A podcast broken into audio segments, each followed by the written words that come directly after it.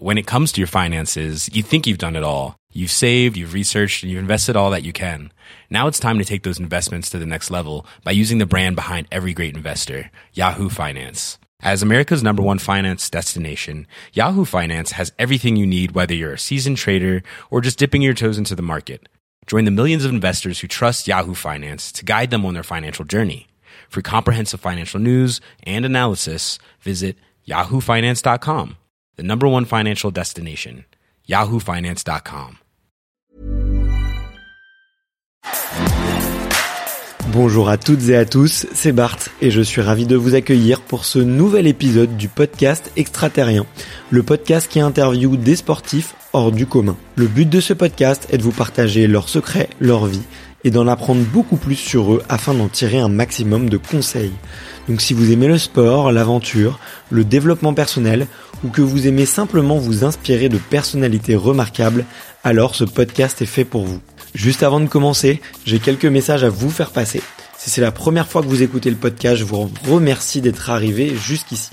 D'ailleurs, je vous recommande l'épisode avec Mathieu Torder qui a traversé l'Antarctique à seulement 27 ans. D'autre part, si vous ne le savez pas, j'ai beaucoup d'ambition avec ce podcast et je souhaite aller chercher des sportifs de plus en plus incroyables. Et j'aimerais vraiment interviewer vos sportifs préférés.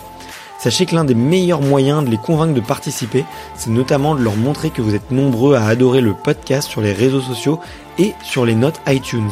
Donc si ce n'est pas encore fait, allez mettre une note sur Apple Podcast ou iTunes. C'est vraiment ce qui m'aide le plus à inciter des sportifs connus à venir témoigner. Si vous écoutez plutôt sur Spotify, vous pouvez très facilement le partager en story sur Instagram, taguez-moi et je vous repartagerai. J'en profite donc pour vous rappeler le nom du compte Instagram, c'est extraterrien.podcast. Suivez-le et vous y retrouverez les coulisses du podcast. C'est aussi un excellent moyen de me faire vos retours et de me suggérer des invités. Enfin, j'ai aussi créé une newsletter que vous pouvez retrouver très facilement dans Google en tapant extraterrien newsletter. C'est le premier lien qui remonte. J'y partage des bons plans santé, matériel, préparation mentale, des livres, des documentaires qui m'ont beaucoup inspiré. Allez, je ne vous embête pas plus et je laisse place à mon invité du jour. Salut Benjamin. Salut Barthélémy. Tu vas bien? Ça va très bien. Écoute, il fait euh, plutôt beau aujourd'hui. Euh, c'est agréable. Ouais, c'est une belle, euh, c'est une super belle journée. En tout cas, moi, euh, je suis vraiment ravi d'être là aujourd'hui. Merci beaucoup de, de m'accueillir chez toi. Je, je euh, c'est, enfin, je t'ai découvert pour expliquer un petit peu le contexte aux auditeurs. Je t'ai, je t'ai découvert via LinkedIn l'année dernière parce que tu avais été élu euh, LinkedIn Top Voices. Donc en gros, ça veut dire euh, les personnes un peu les, plus influentes euh, et celles qui communiquent le mieux sur sur leur réseau social. Et comme j'aimais beaucoup LinkedIn, du coup, je t'ai suivi. Ça fait ça fait plus d'un an maintenant. j'ai regardé aussi tous tes tous tes, autres réseaux et, euh, et parce qu'en fait tu es euh, le président d'une association qui s'appelle Cœur Handisport, qui est un média qui donne la voix à, au handisport français et international d'ailleurs. Et tu le fais, euh, je trouve, avec merveille. Tu partages des, des super contenus. moi, tous les matins, quand je vois tes, tes vidéos sur LinkedIn ou sur Instagram, ça me ça me donne, franchement, ça me donne le peps quoi. Franchement, ça me donne euh, un peps de incroyable. Du coup, je suis hyper content. Donc merci beaucoup de bah, de m'accorder un peu de temps et de pouvoir échanger sur différents sujets. Et j'en profite d'ailleurs tout de suite pour dire aux auditeurs de foncer tout de suite sur leur réseau social préféré, que ce soit Facebook, Instagram, vous tapez cœur handisport. Et sur LinkedIn, bah, sinon c'est Benjamin Louis. Et, euh, et, franchement, vous serez pas déçus. Regardez ces, ces derniers posts à chaque fois, c'est génial. Donc déjà, je voulais te remercier vraiment euh, pour ça parce que c'était euh, je te je le vois je te vois très très régulièrement sur les réseaux et à chaque fois je trouve que ça me met du baume au cœur et et, euh, et j'ai envie de te repartager plus souvent je devrais le faire plus souvent d'ailleurs. Euh, et ça fait plaisir d'avoir des médias qui véhiculent des des euh, des messages super positifs et plein d'espoir. Donc euh, félicitations. Mais euh, on va commencer par la tradition la traditionnelle question sur ce podcast c'est de savoir quel est ton premier souvenir de sport? Euh, Tout d'abord, merci pour l'introduction. Alors, mon premier souvenir de sport, euh, ça remonte à 98. Ouais. Forcément, la Coupe du Monde. Euh, moi, j'étais encore gamin, j'avais 11 ans. j'avais 11 ans et euh, c'est enfin c'est une, une, époque de malade. Moi, tout petit, je regardais, je regardais beaucoup le, le, sport et notamment le football. J'ai toujours été passionné de sport. Ouais. Et puis particulièrement de football. donc je regardais beaucoup les matchs et en fait, euh, pour l'anecdote, c'est que bah, c'est que j'emmerdais mes parents parce que en fait je voulais tellement regarder les matchs que je regardais euh, même Canal Plus encrypté et en fait à l'époque encrypté on voyait on voyait euh, les couleurs en fait on voyait Oui, le, un le- peu, ouais. mais voilà mais ça faisait brouiller en fait l'image mais je regardais quand même et je mettais la radio parce qu'en fait j'avais pas Canal et euh, bon, voilà c'est pour dire et ouais c'est 98 parce que bah, parce que voilà les émotions enfin c'est tout plein de choses et en fait c'est gamin c'est un peu ce qui m'a voilà ce qui m'a construit en fait Ok. c'est c'est le le ouais c'est le, c'est le premier grand souvenir que j'ai euh, que j'ai de sport. Tu jouais un peu au foot? Tu joues un peu au foot? Alors non, à l'époque euh, à cette époque-là, je faisais du judo. Ouais. Je faisais du judo et euh, euh, parce que bah, pour plein de raisons, je faisais pas de foot, mais euh, on a, on a oublié de le dire d'ailleurs. mais euh, mais c'est vrai que voilà, c'était c'était mon hobby. Ok, ok, Mm. ok. Et, euh, et tu continues toujours? Alors, euh, moi, j'ai fait plein de disciplines sportives, euh, donc que ce soit en milieu ordinaire, Ouais. et euh, j'ai fait des, des disciplines euh, au niveau handisport, mais ça, ça s'est fait sur le tard, très tard, parce que j'ai connu très tard cet environnement en fait, Ok. et euh, et donc du coup, euh, aujourd'hui, je suis plus sur euh, des activités euh, à la carte et pas forcément en club Ouais. et euh, sur du running, voilà, sur des choses où j'ai le temps de d'y aller quand je veux, quand je me sens bien, enfin voilà. Ok. C'est plus libre en fait. Ok, Mm. je vois. Parce que ouais, du coup, on, on l'a pas dit, mais euh, tu es né avec euh, euh, avec une maladie qui touche tes yeux. Donc tu es un peu. euh, alors je, je je sais pas du tout à quel point tu l'es ou pas du tout, parce que je te vois utiliser un téléphone, je te vois tout faire de manière hyper autonome, mais euh, on te peut te mettre dans la, enfin certains te mettent dans la case des malvoyants, euh, en tout cas. Et euh, tu peux expliquer un petit peu ce que ce que c'est cette- cette maladie et si elle touche d'autres personnes en France? Alors oui, euh, donc moi je suis malvoyant de naissance, donc c'est une maladie rare. Donc on est on est quelques milliers en France, donc c'est très peu en fait sur euh, toute la population française. Euh, en fait, euh, pour expliquer, c'est que je suis très sensible à la luminosité et je suis je peux être très vite fatigué en fait. Ouais. faut que je fasse euh, en fait attention à plein d'éléments dans la journée. Euh, par exemple, le sommeil c'est très important. Il faut que je fasse attention au soleil. Enfin, Ouais. et euh, donc effectivement, je peux être euh, autonome, mais bon, j'ai besoin de de compensation par moment, de logiciels, de pour pour m'aider à, à être autonome entre guillemets. Et là, enfin pour donner un exemple concret, c'est vrai que on est face à face, mais c'est vrai que il y a un contre-jour avec les fenêtres derrière, et du coup en fait je te vois, mais je vois pas ton visage. C'est vrai, mais on aurait dû changer de place. c'est pas grave. T'aurais dû me dire, on aurait dû changer de place. Non non mais euh, non mais c'est- parce qu'au début ça allait, mais du coup là on est dans le à, à force.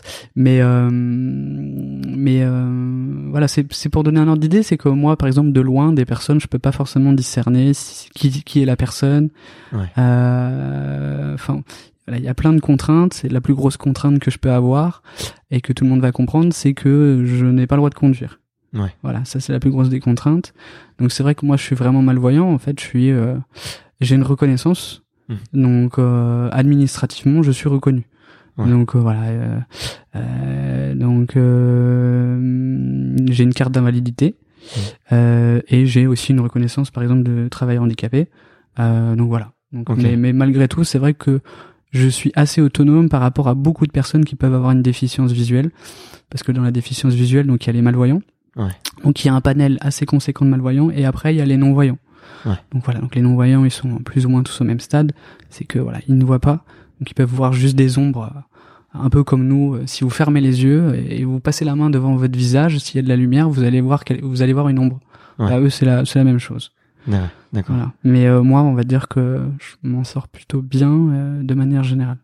Mais euh, ouais, j'ai été, euh, enfin, très agréablement surpris de, de voir à quel point euh, t'étais, euh, enfin, on, on a une connexion, hein, tu vois, on- visuellement et puis même euh, dans tout ce que tu fais, c'est hyper serein et tout, et je m'attendais pas à ça, donc euh, donc c'est trop trop chouette. C'est vraiment vraiment bien et euh, et et du coup, tu disais que tu pouvais pas conduire, t'as peut-être fait du, du vélo?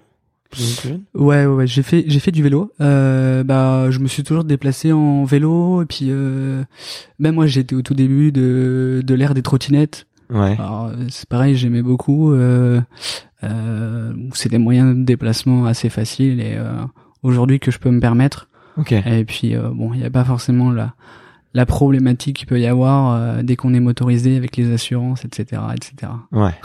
Il y a, il y, a, y a aussi ça, quoi. C'est euh, donc, euh, mais c'est vrai que de manière générale, je suis piéton et j'utilise du coup les transports en commun.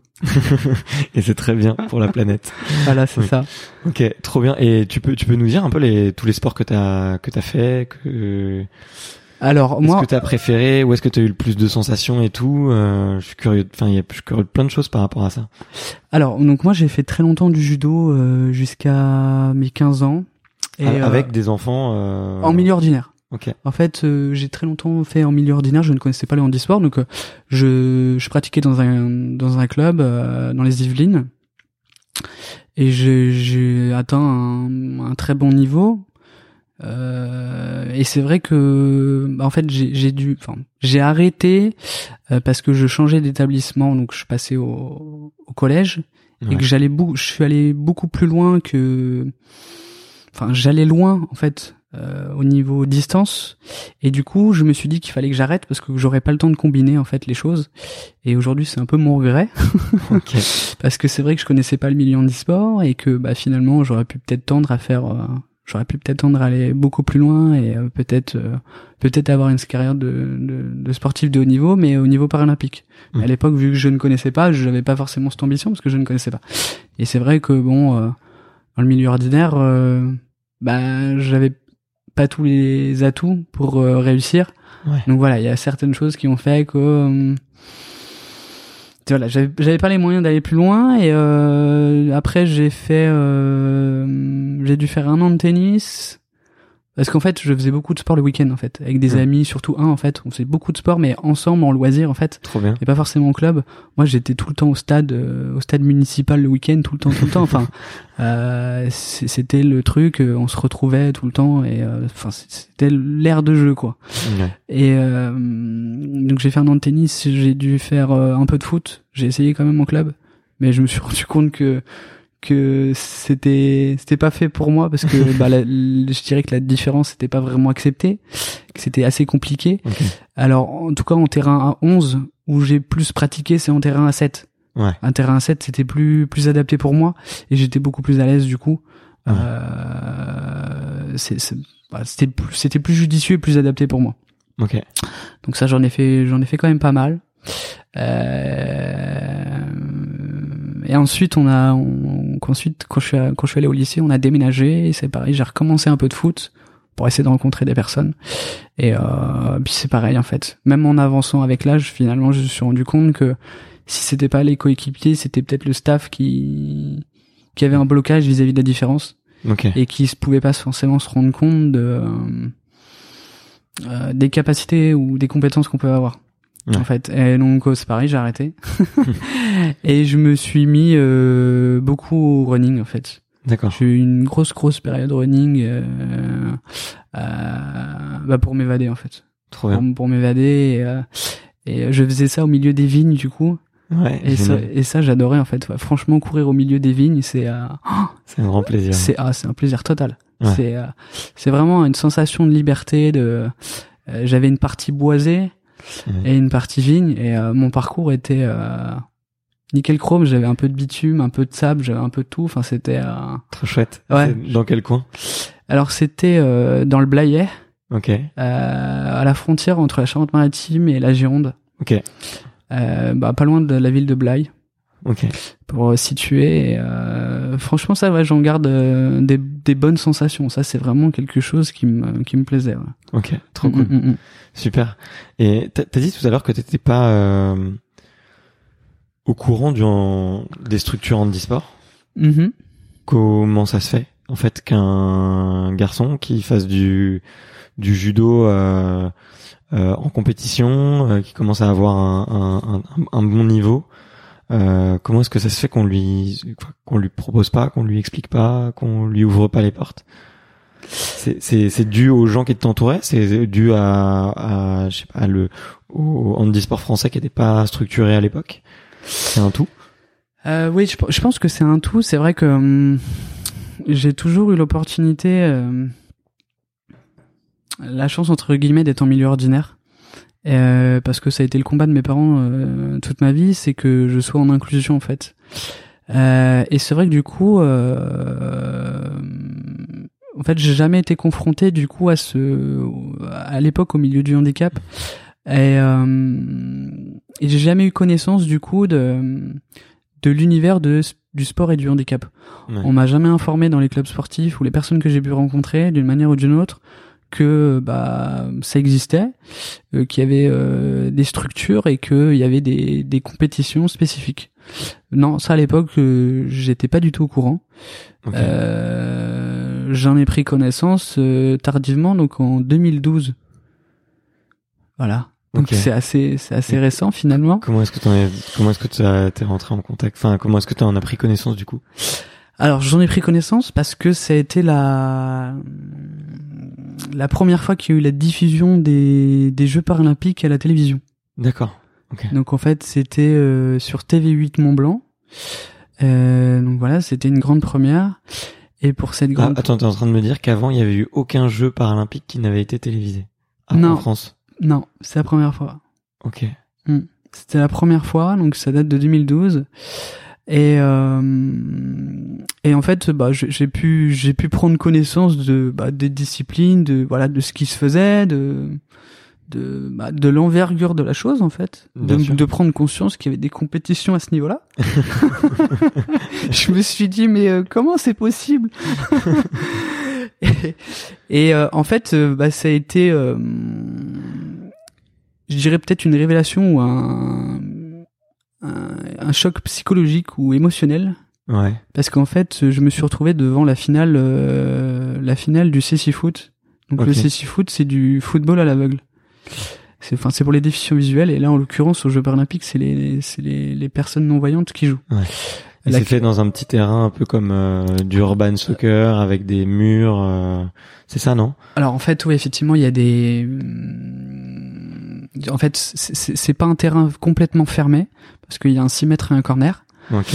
Euh, mais euh, par contre, euh, sur les côtés, effectivement, il y a des il y a des balustrades Ouais. pour faire en sorte que le ballon reste en jeu, parce que forcément ils sont non voyants, donc il faut au maximum qu'il y ait du temps de jeu, et, euh, et donc c'est pour ça. Donc euh, le ballon est sonore, Ouais. donc il y a une espèce de, de clochette à l'intérieur, et, euh, et donc en fait je me suis retrouvé devant cette fameuse finale. Ok. Et cette fameuse finale correspond à mon premier souvenir sportif. Parce qu'en fait, ce qui s'est passé, c'est que, bah, comme en 98, la finale, c'était France-Brésil. Ok. Voilà. Voilà. Et en fait, France-Brésil, et, euh, et voilà, je me suis retrouvé devant ces mecs qui jouaient comme, comme des malades. Oui. Comme des malades avec un niveau euh, ha- hallucinant, et je me suis dit, mais comment c'est possible, quoi? Je me suis dit, mais qu'est-ce qu'est-ce qu'ils sont en train de faire? Et, euh, et là, en fait, à partir de là, dans ma tête, je me suis dit, mais moi, je veux jouer aussi, quoi. Je veux Ouais. tester, parce que je, moi, je, j'avais jamais, enfin, j'avais jamais testé, en fait. Je connaissais pas du tout, en fait. Et je me suis dit, mais euh, euh, bon, là, euh, mois de septembre, euh, là, je vais appeler, et au mois de septembre, je m'inscris, quoi. Alors, j'ai regardé sur internet, et euh, bah, en fait, les jeux sont terminés, et, euh, et donc il y a eu l'ouverture des de, de l'année sportive.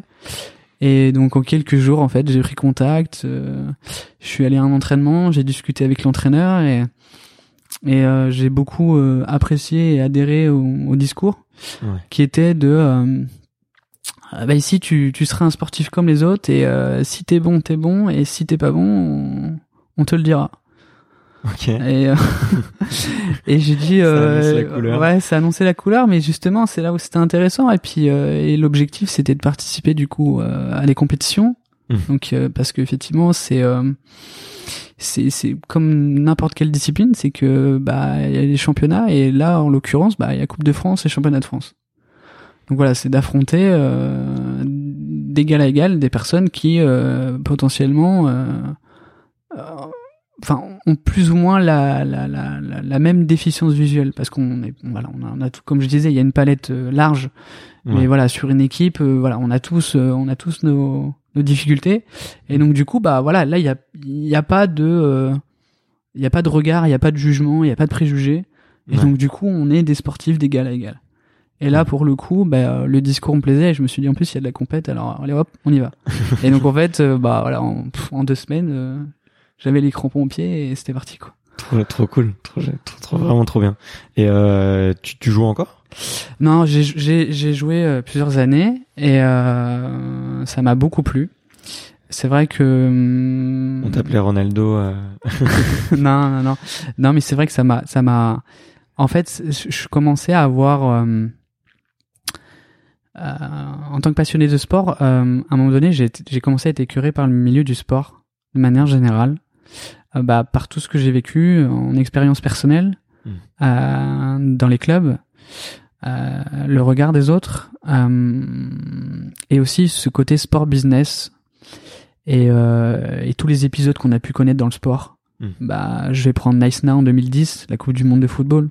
Mmh. Tout le monde se souviendra de cet épisode dans le bus voilà, en fait, c'est c'est plein de choses à agréger les unes aux autres qui font que il y a eu, je me suis presque détourné ou j'ai j'ai même eu quelque chose de de mauvais en moi par rapport à tout ça en fait et de me dire le sport mais c'est qu'est-ce que c'est que tout ça quoi? Et en fait bah la découverte de ça et le fait de de de, de vivre cette expérience en tout cas cette première année de CC Foot de vivre euh, plein d'émotions parce qu'en plus on en a vécu pas mal pour la première année, ça a été très fort parce qu'en fait, il s'est avéré qu'on s'est retrouvé en, finale, en finale de la Coupe de France. Et euh, alors que c'était c'était un peu inattendu. Et euh, enfin voilà, il y a eu plein de choses qui ont fait que euh, c'est c'est ouais, ça a été une révélation en fait. Mmh. Et je me suis dit, mais en fait, euh, pourquoi j'ai pas connu ça avant en fait mmh. en fait, voilà, j'ai retrouvé, euh, je dirais, euh, de l'humain, j'ai retrouvé de l'entraide, j'ai retrouvé, j'ai retrouvé les valeurs du sport, en fait, les valeurs du sport que que j'avais peut-être perdu, en fait. Mmh. Et et donc ouais, ça m'a beaucoup, ça m'a beaucoup aidé personnellement. en fait, c'est donné. Ouais, c'est donné pour recevoir en fait. Mmh. C'est-à-dire les échanges qu'on a avec tous ses coéquipiers, euh, euh, parce que parce que il faut il faut s'adapter aux autres. En fait, adaptation aux autres de euh, s'ils sont mieux sur plus à droite ou plus à gauche. En fait, voilà, c'est cet esprit de d'équipe, de communication, d'entraide en fait. Tout ça fait que ça m'a ça m'a énormément plu en fait. Ok. Mmh. C'est c'est ce qui t'a donné envie de créer ton média, que Randy Sport. C'est en quel moment? Est-ce que tu peux nous raconter un peu la, la création de peut-être la, la, création du, du, média et et, euh, et peut-être après je te poserai d'autres questions sur l'organisation du handisport mais euh, moi j'aimerais bien connaître les, un petit peu euh, le déclic que tu as eu euh, qu'est-ce qui t'a donné envie de te lancer pourquoi euh, et un peu le chemin le chemin parcouru jusqu'aujourd'hui. Je alors je sais pas quel pourcentage mais en fait ce qu'il faut savoir c'est que donc j'ai vécu cette première année et euh, j'ai pu euh, du coup un plus, une année plus tard en 2013 euh, aller au j'ai pu aller au championnat du monde d'athlétisme euh, enfin para-athletics à Lyon. Mhm. et euh, du coup j'ai vécu une expérience de mes propres yeux un événement majeur parce que l'athlétisme c'est la discipline phare des jeux. Ouais. et donc du coup chez nous. Donc du coup j'ai pu me rendre compte parce que j'avais vécu un an avant devant ma télé les, les jeux, et là j'étais sur un événement du coup majeur, et euh, j'ai pu ressentir en fait euh, euh, cette, cette espèce de ferveur et cette espèce de proximité qu'il y a avec les sportifs de, de mmh. l'équipe de France par exemple, même les, les, sportifs de, de tous les pays, mais plus particulièrement des Français parce que bon c'est avec eux avec qui j'avais envie d'échanger de parce que je les avais vus à la télé que bien sûr. Euh, et en fait, euh, bah, ça a confirmé en fait, je dirais euh, tout ce qui s'était passé durant l'année écoulée en fait, l'année sportive. Hein. et et en fait, à partir de, de, de, cet événement, je me suis fait un constat en fait, en me disant mais est-ce qu'on parle d'eux et de quelle manière? Et en fait, je me suis rendu compte que bah, on parlait pas d'eux, mmh. que l'événement il était chez nous, et que bah on parlait pas d'eux. Et un an avant, bah c'était sur une chaîne comme TV8 Mont Blanc. Donc TV8 Mont Blanc, euh, même aujourd'hui, euh, je suis pas sûr qu'il y ait beaucoup. C'est pas une chaîne de la TNT. je, je, suis pas sûr qu'il y ait beaucoup de monde qui connaissent la chaîne. Et euh, donc c'est c'est pour dire que en fait c'est entre mon expérience, tout ce qui s'était passé, plus le constat que j'étais en train de faire, bah, je me suis dit que par rapport au manque d'intérêt et de traitement médiatique, il fallait que je fasse quelque chose. Ouais. Enfin, je me le suis pas dit comme ça, mais intérieurement, il, je pense que tout combiné a fait que je me suis lancé à, à créer Current Sport. Et donc en fait, j'ai lancé euh, une page Facebook et un compte Twitter. Et donc l'objectif, c'était de communiquer euh, sur euh, le mouvement sport et handicap et sur les sportifs, les disciplines, les compétitions. Et donc j'avais pas forcément de de projet sur le papier. hein. C'était juste une idée comme ça, Ouais. parmi tant d'autres. Des fois, on a des idées et puis au bout d'une semaine, on arrête. Puis là, tu te dis, c'est simple, c'est juste un compte Twitter et, et une page Facebook, et du coup, tu te lances, quoi. Oui, enfin, c'était gratuit. Enfin, il y avait, il y avait aucun engagement. Moi, je me suis lancé. J'y connaissais rien, mais je me suis lancé parce que Ouais. j'avais envie. Ouais. J'avais envie parce que je me, je me sentais concerné en tant que personne en situation de handicap avec tout ce que j'avais vécu et en tant que passionné de sport. Parce que, parce que, comme je disais tout à l'heure, c'est que euh, cet écœurement du sport, c'est c'est pareil, c'est de voir tout le temps les mêmes actualités, tout le temps les mêmes personnes, tout le temps les mêmes sportifs. Enfin, Ouais, à un moment donné, euh, pff, elle marre quoi. Enfin, enfin non, mais on a envie de voir autre chose, on a envie de, de vivre d'au- d'autres expériences, on a envie de, voilà, on a envie de s'enrichir autrement en fait. Bien sûr. Et, et en fait, euh, euh, bah en fait, je me suis vite pris au jeu du coup. Hmm. Je me suis vite pris au jeu et euh, bah du ça a décollé tout de suite? Euh, non, non, non, ça, ça, ça, a pris, ça a pris quelques temps, le, le temps que je prenne des contacts, euh, que les premières publications elles fassent un peu leur effet et que, et puis c'était vraiment du bricolage au début. hein. Ouais. Enfin moi, euh, trouver des infos, savoir quoi mettre, euh, et moi j'étais pas du tout issu euh, de la communication. hein. C'est, Mm. c'est arrivé, euh, je dirais comme comme ça, mais. Euh, Bah, maintenant, t'es plutôt, euh, t'es plutôt doué. hein. on va dire, on va dire que j'ai roulé ma bosse. non, non, mais euh, ouais, ça, ça a pris, ça a pris du temps. Mais en fait, ce qu'il y a, c'est que hum, j'ai rencontré les bonnes personnes. Et en fait, euh, j'ai rencontré les bonnes personnes et, la chance que j'ai eue, c'est que en quelques mois, bah en fait, j'ai été invité à accompagner l'équipe de France au- aux Jeux paralympiques à Sochi en 2014 ok. Donc les, les Jeux paralympiques d'hiver. Et euh, bah parce qu'en fait ils appréciaient ce que je faisais euh, même si c'était du bricolage.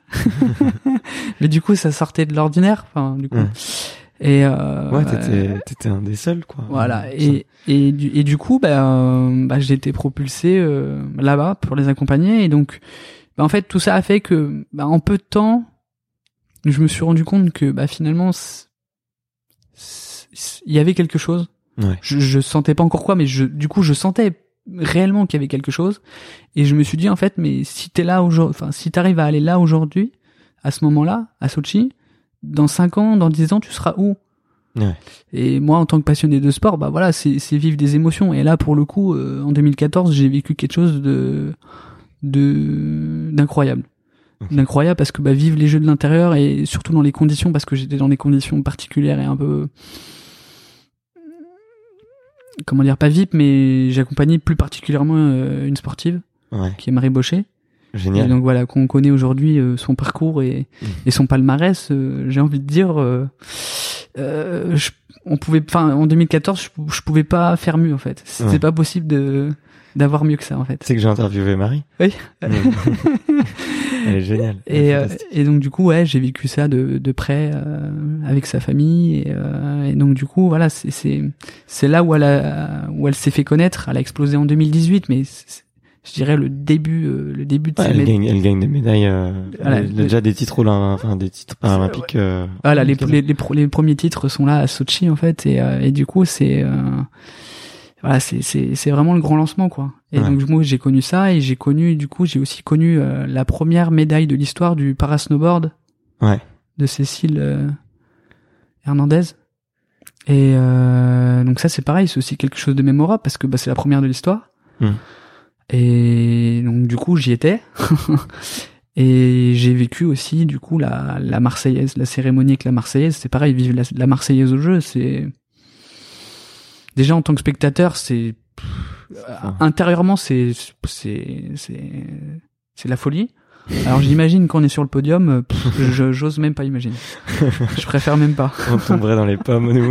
Ouais ouais, non mais ça non, ça, ça doit être fou, ça doit être totalement fou. Et encore Ouais. c'était et encore c'était les jeux d'hiver, donc j'imagine les jeux d'été c'est encore plus. Ouais. Donc euh, mais ouais, non, vive les jeux, c'est c'est pour ça ouais euh, avec les échéances à venir notamment euh, 2024, mais c'est vrai que ouais, 2014 je c'est c'est vrai que faire un classement après sur sur toute ma vie des des événements sportifs et autres, c'est compliqué mais celui-là il est ouais, il est très très fort. Ok.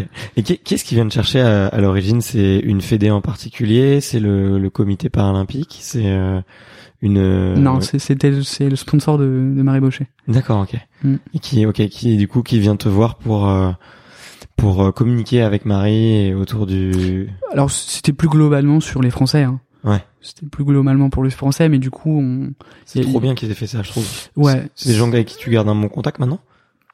euh, un peu un peu moins, mais euh, mais c'est vrai que Et tu me diras Je- là, cette année, c'était un peu ouais, voilà, je les le remercie. total. Je Quoi. les remercierai jamais assez parce que c'est vrai que c'est c'est une expérience euh, unique, Ouais. totalement unique, et surtout dans le cadre dans lequel on l'a fait. Je suis pas sûr qu'on puisse euh, le refaire euh, d'une Ouais. manière ou d'une autre parce que bah parce que tout ce comment dire, il y a de plus en plus de codes. Euh, le mouvement paralympique suit de plus en plus le mouvement olympique, et donc du coup, ce qu'on a fait était unique et ouais, je, suis- je, suis- je suis même, je pense que je suis même pas sûr que ça puisse se refaire dans un tel cadre. Ok, Mm. d'accord. Ouais, parce que effectivement, c'est de plus en plus euh, normé. Et... Ouais. Ok. Mm, mm. Bah, vis-à-vis des médias et vis-à-vis aussi de, des marques. euh, Ouais, des marques, bah, des sportifs et euh, bah aujourd'hui voilà, faut les protéger et et enfin voilà, il y a, y a plein de choses qui rentrent en compte et euh, et euh, mm. Et euh, et euh, comment dire, tu tu à quel à partir de quel moment t'as pu euh, vraiment en, en faire un, un métier et à quel moment peut-être tu t'es dit euh, que c'était euh, bah là tu, tu dis que ça- t'as cette révélation là et que tu te dis oula mais si je- où est-ce que je serai dans 10 ans? Bah là, on a la réponse maintenant ce sera à Paris.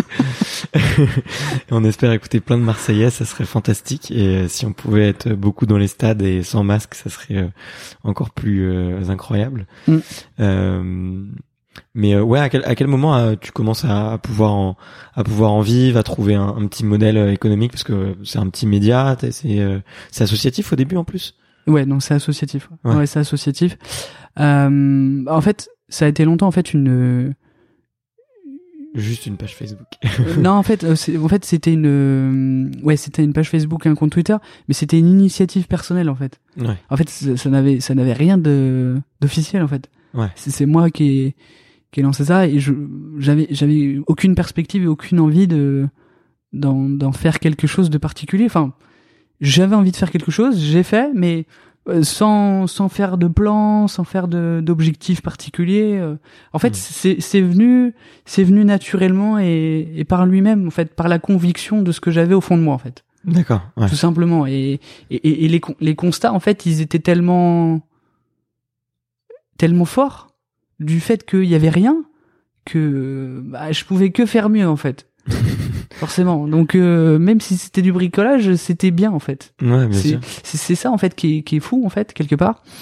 Et donc oui, après après euh, après Sochi, bah, le- les, les bah, ça a commencé quand même à, à me trotter dans la tête, à me dire mais qu'est-ce qu'est-ce qu'il faut que je fasse? Ouais. Parce que bah je pouvais, enfin ça commençait vraiment à prendre de l'ampleur euh, parce que forcément euh, j'ai j'ai commencé à rencontrer des sportifs, euh, des, des journalistes, enfin j'ai commencé voilà à rencontrer pas mal de monde et petit à petit bah c'était connu de tout le monde. Hmm. Et, euh, et donc, euh, bah, une fois qu'on est dans la boucle et dans le jeu, bah, on se prend au jeu et, euh, et même tout le monde. Enfin, c'est l'envie d'aller plus loin et de faire mieux à chaque fois en fait. Ouais. Et puis, euh, bah, c'est pas arrivé tout de suite, mais en 2000, euh, fin 2015, euh, j'ai monté l'association. Ok J'ai monté l'association pour que voilà, pour avoir quelque chose de plus, de plus posé et de cadré surtout. Ouais. De me dire voilà, si s'il faut faire des choses, des projets, au moins. euh, et puis j'avais plus ce problème en échangeant avec des gens euh, de me dire mais qu'est-ce que c'est que Sport? Là au moins je savais officiellement ce que c'était parce que parce que c'est vrai que ça commençait à être compliqué à gérer quoi. Et il Et- pouvait aller sur euh, le greffe et taper 40 sport et trouver quelque chose Voilà, c'est ça. Et Ok. donc euh, et puis euh, et puis c'était aussi pour avoir un du coup un un réel impact social parce que parce que c'est vrai qu'il n'y a pas le côté euh, juste information, communication, mais il y a aussi tout ce rôle social euh, euh, qu'on peut avoir parce que forcément on touche à un sujet quand même quand même complexe et qui a beaucoup de facettes et, et les besoins peuvent être multiples, hmm. multiples. ben un peu comme moi à l'époque quand je connaissais pas du tout cet univers, bah les questions simples que je peux avoir et encore aujourd'hui c'est qu'est-ce que je peux quelle discipline je peux pratiquer et où je peux pratiquer. Ouais. Et ben ça, ben voilà, c'est du social, hein, c'est accompagner les gens, les orienter, et euh, leur donner les bonnes coordonnées, enfin des choses toutes simples, mais euh, je, auxquelles finalement j'ai été confronté parce que ben, moi je ne connaissais pas à l'époque. Ouais. Donc euh... donc c'est ça la mission de l'association, de l'association, c'est vraiment de donner la parole euh, aux athlètes en e-sport et en même temps de faire connaître les structures et ce qui permet de d'aller euh, euh, bah, ce qui permet à tous les, les, enfants qui sont qui sont touchés par un handicap de pouvoir euh, tout simplement continuer euh, leur pratique du sport et et pourquoi pas au haut niveau. Bah en fait il y a, alors oui c'est ça en fait. Il y a tout ce qui tout ce qui est communication valorisation donc de de cet univers. Donc comme je disais des disciplines des sportifs enfin bref de plein de choses. Mais il y a ce côté aussi finalement, ce que, ce que j'ai pu vivre, c'est finalement d'informer et de sensibiliser et de montrer que c'est possible. Parce hmm. qu'en fait, ce qu'il faut se dire, c'est que il y a plein de personnes qui sont pas au courant et que finalement, à, à travers, je sais pas moi, à travers euh, euh, la, toute la communication, c'est que ça peut déclencher des choses directement ou indirectement parce que du coup, il y a des gens qui vont voir une actu et qui vont dire, bah en fait, t'as vu, euh, t'as vu cette actu, enfin en fait, toi t'es en fauteuil, mais tu savais que tu pouvais faire du tennis. Hmm. Et en fait, c'est en fait c'est essayer de de créer des passerelles, le maximum de passerelles pour qu'il y ait le maximum de personnes qui soient au courant que c'est possible. Parce qu'effectivement, le handicap, en fait, il peut arriver de naissance. Hmm. Moi, c'est de naissance. Mais la majeure partie des gens, à 80%, c'est au cours de la vie. C'est ouais. c'est avec une maladie ou un accident qui peut arriver du jour au lendemain. Et, il y a des gens qui sont totalement démunis face à une situation. Et il faut pouvoir euh, apporter euh, une vision et du positif. Ouais. Et le sport, c'est un formidable vecteur. et, ce, et ce formidable vecteur, cet outil, il faut pouvoir s'en servir d'une manière ou d'une autre. Tout le monde n'aime pas le sport, hmm. mais c'est une possibilité. C'est-à-dire que si on voit qu'au niveau du sport, c'est possible, on peut potentiellement se dire que les autres choses, c'est possible. Comme l'art, la musique, euh, enfin la peinture. Hmm. Potentiellement, en fait, c'est de se dire que l'adaptation existe parce que le handicap c'est une question d'adaptation. On peut faire comme les autres, mais en adaptant les choses. Et, euh, et en fait, moi c'est ça que j'ai envie de traduire en fait, parce que il y a, y a, tout ce côté euh, direct et officiel qu'on voit, hmm. et il y a tout ce qui est, euh, je dirais, en sous-marin et, et qui est indirect et que finalement qui est transmis en fait. Et c'est aussi et c'est aussi finalement sensibiliser tout le monde, le grand public euh, et les personnes concernées. Ouais. Hmm. Parce que parce que bah euh, je sais pas, par exemple, un malvoyant ne connaît pas forcément ce qu'est euh, d'être euh, en fauteuil, ce que hmm. peut faire une personne en fauteuil. Donc en fait, finalement, on sensibilise tout le monde en fait. Bien sûr. Parce qu'on connaît pas tout sur tout. On apprend au fur et à mesure. Même moi aujourd'hui, j'apprends encore. Pourtant, ça fait sept ans que je communique sur le sujet. on en apprend toujours. Ok. Mm, mm. Et tu me disais que aujourd'hui en, en France, le, le, mouvement du handisport et du parasport a été était assez complexe à, à, à comment dire à, à comprendre. Euh, est-ce que tu est-ce que tu peux nous expliquer un petit peu avec tes mots comment aujourd'hui c'est structuré, pourquoi on parle de handisport, pourquoi on parle de jeux paralympiques, pourquoi pourquoi est-ce que comment est-ce que ça se fait que ça soit structuré comme ça aujourd'hui et comment est-ce que ça va être structuré demain parce qu'apparemment ça a l'air euh, d'être en évolution encore? Exactement. Alors, en fait, ce qu'il y a, c'est que sur euh, le sport et le handicap en France, il y a euh, deux grandes fédérations. Hmm. C'est des grandes fédérations, donc il y a la Fédération française handisport, hmm. euh, qui elle est sur le champ des euh, euh, des handicaps sur tout ce qui est moteur et sensoriel. Hmm. J'entends sensoriel par tout ce qui est déficience visuelle, donc malvoyant et non-voyant, ainsi que tout ce qui est sourd et malentendant. Et ensuite, il y a la fédération de sport adapté. Donc, c'est tout ce qui est handicap cognitif, donc tout ce qui est handicap mental et psychique. Mmh. Euh, donc elles ont pas, donc elles sont sur l'aspect sport handicap, mais du coup elles ont pas le même public. Euh, donc les compétitions du coup sont distinctes. Euh, c'est comme deux circuits parallèles en fait. Ouais, bien sûr. Voilà. Euh, donc dans la fédération d'e-sport, ensuite, elle euh, à aujourd'hui, elle gère euh, X disciplines. Donc c'est une c'est une fédération dite multisport. Euh, donc dans ces disciplines qu'elle euh, qu'elle gère aujourd'hui, donc par exemple, il peut y avoir l'athlétisme, Mhm. il peut y avoir euh, la natation, euh, voilà, X X euh, disciplines que vous pourrez retrouver sur le site de la fédération d'e-sport, donc la FFH. Vous Ouais. allez sur le site internet.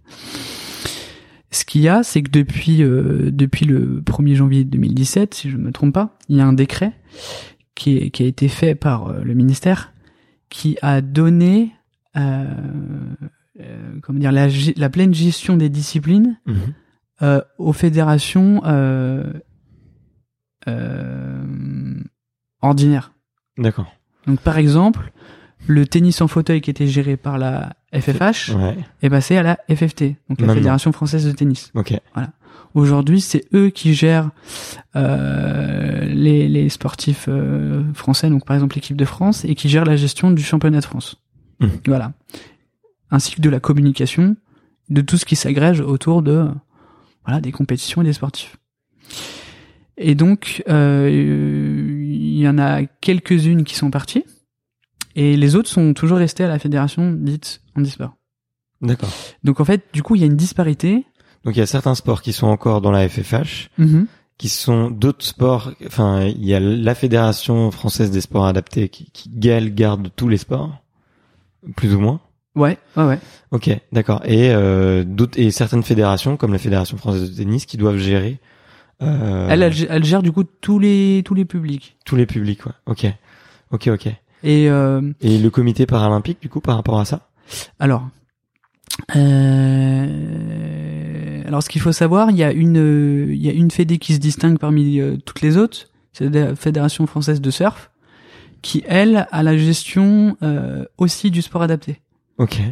Elle a les deux, elle a les deux compétences. Donc euh, elle, elle se distingue parmi toutes les autres.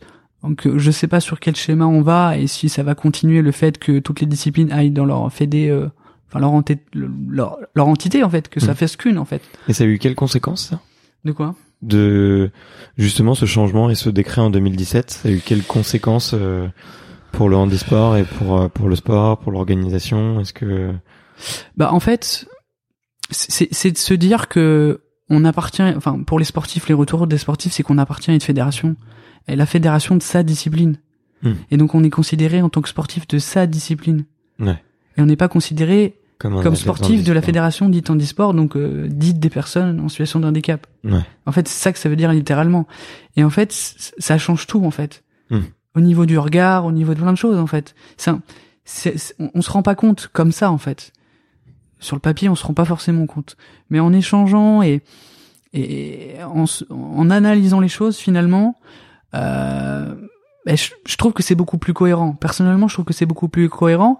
Et pour le projet à long terme et le projet 2024, c'est- comme ça que ça devrait fonctionner en fait D'accord. ça devrait fonctionner. D'ailleurs, il y a un sportif qui l'a dit au niveau de la- au niveau du triathlon. Il a dit j'ai reçu ma nouvelle ma nouvelle licence. C'est marqué triathlète. Ryan Reynolds here from Mint Mobile. With the price of just about everything going up during inflation, we thought we'd bring our prices down. So to help us, we brought in a reverse auctioneer, which is apparently a thing. Mint Mobile unlimited premium wireless. Ready to get 30, 30, bit to get 30, bit to get 20, 20, 20, bit to get 20, 20, bit to get 15, 15, 15, 15 just 15 bucks a month.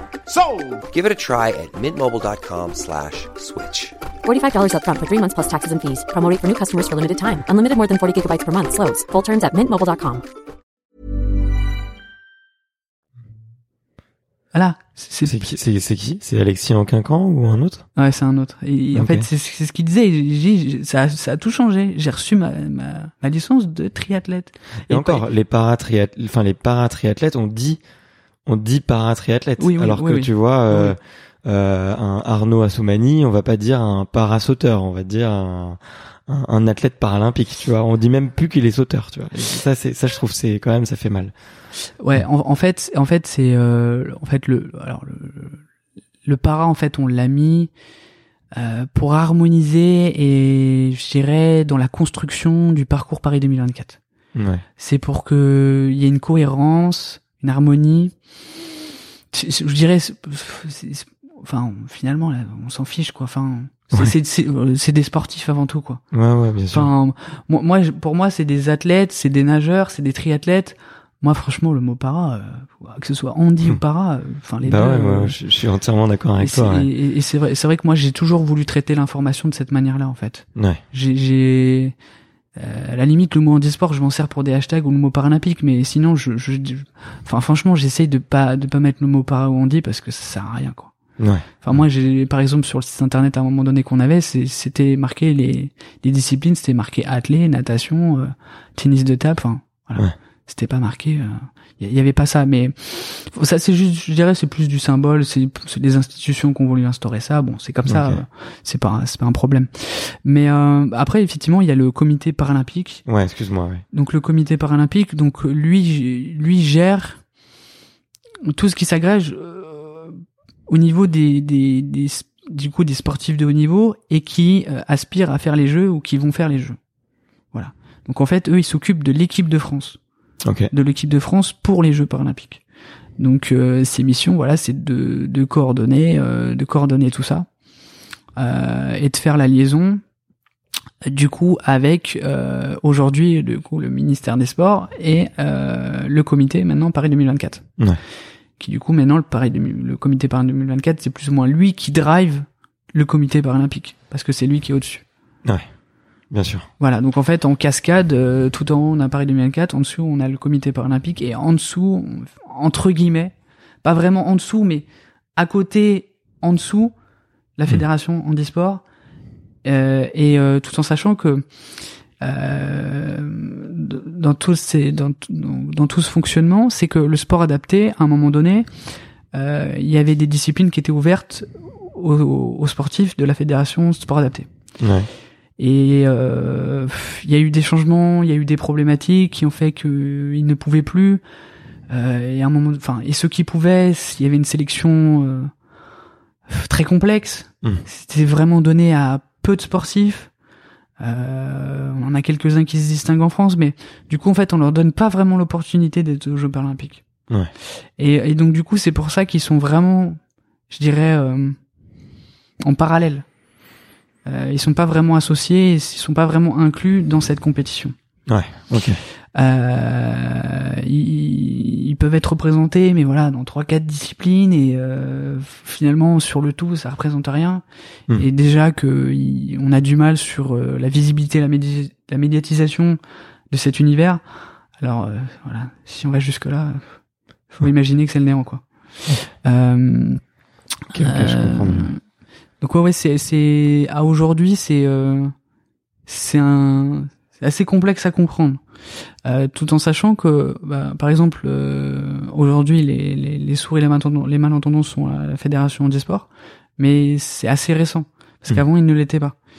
Et euh, ce qu'il y a, c'est que eux ne participent pas aux Jeux paralympiques. Ok. Voilà. Les Jeux paralympiques, euh, il n'y a pas tous les handicaps. Ouais, c'est pour ça c'est particulier. Ouais. Ouais, c'est c'est pour ça il faut connaître en fait. Et, et euh, donc les sourds en fait ils ont leur propre compétition, comme le sport adapté en fait. Le sport adapté c'est les Global Games, Ok. qui est l'équivalent des Jeux, et pour les Jeux des sourds c'est les Deaflympics. Donc c'est pareil, ils ont en fait l'hiver, l'été, mais du coup c'est pas aux mêmes dates, c'est pas au même endroit parce que ça n'a rien à voir en fait. Ok. Et, euh, et ce qu'il faut savoir dans l'histoire, c'est que les, les, les, les jeux les plus anciens euh, multisports, donc c'est les Jeux Olympiques, et les deuxièmes, c'est les Deaflympics. D'accord. Et euh, la première édition, elle a eu lieu euh, il y a une centaine d'années à Wow. Paris. Ok. Et euh, finalement, les Jeux paralympiques, c'est très récent. Hmm. C'est euh, il y a euh, il y a une cinquantaine d'années. Hmm. Et encore, ça s'appelait pas les Jeux paralympiques, ça, ça n'avait pas le format que ça aujourd'hui. On pourrait en ex- on pourrait l'expliquer, mais bon, on va, on va pas. Vous pouvez vous informer sur sur internet si vous le voulez sur toute l'histoire et toute euh, euh, toute la création des Jeux paralympiques. Euh, et donc ouais, ce mouvement est assez euh, assez récent et euh, et finalement c'est encore plus récent que les Jeux olympiques et paralympiques se déroulent au même endroit et aux mêmes dates. Euh, parce que bah ça date d'il y a une vingtaine d'années. Parce que avant en fait c'était c'était pas au même endroit. Voilà, c'est c'est en fait c'est en fait plus le temps plus le temps évolue et plus on avance sur le fait qu'il y ait une une cohésion et une une forme parce qu'on n'y est pas, on y est très loin encore, une forme d'inclusion. Ouais.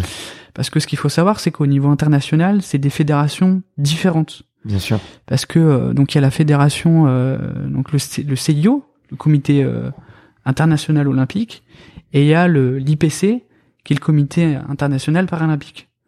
Et donc bah, ces deux instances euh, différentes ont forcément des partenaires et des sponsors différents. Et c'est pour ça qu'aujourd'hui il y a une grande distinction entre ces deux compétitions majeures. Malgré tout, même si c'est au même endroit et plus ou moins en même date, parce qu'en fait il y a 15 jours qui séparent les deux compétitions. Ouais. Donc, les Jeux Olympiques sont avant les Jeux Paralympiques. Et c'est aussi pour ça qu'il y a, il y a deux torches différentes, parce que c'est deux institutions différentes, et c'est pour ça que les logos sont différents.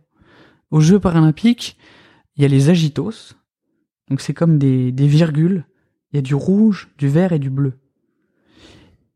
Nous, en fait, on n'a pas les anneaux, les anneaux olympiques, parce que les anneaux olympiques appartiennent au CIO, c'est une marque déposée, c'est un logo déposé.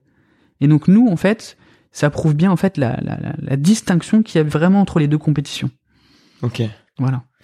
Et Euh, euh, merci beaucoup. En tout cas, j'étais pas du tout au courant de tout ça, tu vois. Je... Là, tu me fais une, une leçon sur ces sujets-là. C'est, top, quoi. voilà. Et, et, et donc c'est Ça vrai me que semble hallucinant, mais euh, et, et c'est vrai qu'on on fait vite l'amalgame des choses. Par exemple, aujourd'hui, quand un, un journaliste ou un média dit para-olympique, ça n'existe pas. les Jeux para-olympiques, ça n'existe pas. C'est les Jeux olympiques et les Jeux paralympiques. C'est c'est c'est c'est c'est c'est pas la même chose. Les Jeux olympiques, c'est ouvert à, à tous les sportifs. deux marques, deux entreprises différentes. Voilà. euh, Tout à fait, tout à fait. C'est vraiment, c'est vraiment deux institutions différentes qui fonctionnent, qui fonctionnent pas de la même manière. D'ailleurs, pour donner un exemple concret, à une compétition, d'ailleurs, j'avais fait un article, ça avait, ça avait fait le, le tour d'internet, ça avait été repris par plein de médias. Euh, c'est un, c'est un sportif à des, je, je crois que c'est des championnats d'Europe de natation, si je me trompe pas. En fait, il avait un, tatouage et c'était le tatouage des anneaux. Et en fait, ce sportif a été disqualifié parce qu'en fait, on voyait les anneaux. Parce qu'en fait, il s'avère que dans toutes les compétitions para, on n'a pas le droit d'avoir les anneaux. On n'a pas le droit de les voir. Vu que c'est une marque déposée, eh ben, il peut y avoir des conflits, des gros problèmes. Et donc, du coup, ce sportif a été disqualifié. Et donc, c'est là aussi où j'ai pu faire un peu de pédagogie, dire que, bah, il a été disqualifié pour ces- certaines raisons, en fait. Hmm. Et euh, voilà, c'est pour montrer, en fait, l'ampleur de la chose. C'est que, bah, aujourd'hui, ouais, il y a des sportifs, ils ont les anneaux, mais en fait, dès qu'ils font une compète, faut qu'ils les cachent. ouais. Voilà. C'est, ça paraît, fou. ça paraît aberrant, mais voilà, c'est, c'est comme ça. Ok. C'est, c'est comme ça. Ouais. Et euh, et du du coup ouais dans bah là on, on vit une année hyper particulière. euh, les les jeux sont décalés. Euh, on parle de 2021, de on parle de huis clos. euh, si si ça a lieu en tout cas. Mhm. Euh, donc c'est une année très très très particulière. On pourra y revenir juste après. Moi j'aimerais avoir ton point de vue par rapport à à Paris 2024. C'est c'est de longtemps, mais c'est demain. C'est ce que tu m'as dit quand on s'est eu au téléphone. Est-ce que euh, pour toi les choses elles, elles avancent dans le bon sens? Est-ce que tu penses que euh, que ça va être un grand événement aussi pour la France? Est-ce qu'on va être capable de de rayonner, euh, de faire rayonner autant euh, les Jeux Olympiques que les Jeux Paralympiques Ah, c'est un vaste sujet. Euh... Désolé, là je te mets, euh, non, je t'envoie une Ah ouais. une patate chaude. Débrouille, débrouille-toi avec ça, mais, mais non, mais qu'est-ce, qu'est-ce, on, on on va, on va commencer de manière factuelle. Qu'est-ce qu'on a mis en place? Qu'est-ce que les, qu'est-ce que les jeux, euh, qu'est-ce que Paris 2024 met en place pour l'inclusion euh, de ces Jeux paralympiques Alors, et c'est, des athlètes alors ce ce qui- ce qu'il faut regarder, c'est un peu dans le rétroviseur. au préalable. C'est c'est c'est c'est C'est bien, je te dis, on, je te dis, on, on regarde devant et tu Euh, ouais, derrière. non, non, au, au préalable parce que parce que parce que parce que je- l'introduire comme ça, c'est c'est c'est faut, faut comprendre, c'est Bien sûr. c'est des éléments qu'on n'a pas forcément dit encore. Euh, c'est que bah, la première médiatisation médiatisation est en 2012 Ouais. sur une chaîne complètement annexe. Euh, en 2013, les championnats du monde étaient sur France Télé, mais sur euh, France O. Mm. Donc c'est pareil. On en revient au même système. En fait, la vraie première grande médiatisation en France, c'est Rio 2016. Ouais. C'est il y a quatre ans. C'est tout récent. Ouais. Donc même 2016, il y a plein de gens qui Et sont c'est sur France 2 un peu, non? Ouais, c'était oui, par contre là, c'était sur euh, sur France 2, France 3. Donc euh, bon, Une belle opportunité. voilà, Ouais. là y a mais bon, malgré tout euh, euh, je dirais tout le monde ne regardait pas forcément parce qu'il y a toujours les blocages, il y a toujours les préjugés. On est dans une la société française est en retard sur le sujet du handicap de manière globale. Et donc même si le sport c'est positif, voilà, c'est pas forcément donné à tout le monde de, de se poser, de regarder et, et de, comment dire d'assimiler tout ça. Euh, ça demande quand même un effort personnel et euh, une sensibilité aussi, une forme de sensibilité. Donc vu que c'est tout récent, euh, ah, ça veut dire que on a peu de pratiquants aussi. Bah, moi, je l'ai vécu à l'époque, mais même aujourd'hui, au niveau de, au niveau des licenciés à la Fédération des temps d'e-sport, on est à 35 000 personnes. Sur tous les sports confondus. Donc c'est c'est rien, c'est peanuts. Hmm. C'est peanuts. Alors après, le chiffre est un peu altéré pour certaines raisons. C'est qu'il y en a beaucoup qui du coup font du sport en milieu ordinaire comme j'ai pu le faire très longtemps. Parce que soit parce que ils veulent procéder comme ça, soit parce qu'ils connaissent pas du tout le système. Ils connaissent pas le fonctionnement et ils savent pas qu'ils peuvent faire des compétitions peut-être à haut niveau ou s'éclater autrement. Ouais. Parce que bah forcément quand on n'a pas toutes euh, quand on n'a pas forcément euh, euh, tout, comment dire, tous les atouts pour réussir, si on entreprend plus ou moins de faire des compétitions, bah on part pas sur un pied d'égalité, comme j'ai pu, comme j'ai pu le vivre à l'époque. Mm. Euh, je vais donner un exemple concret. Moi, il y a un sportif qui faisait du badminton. Je l'ai repéré.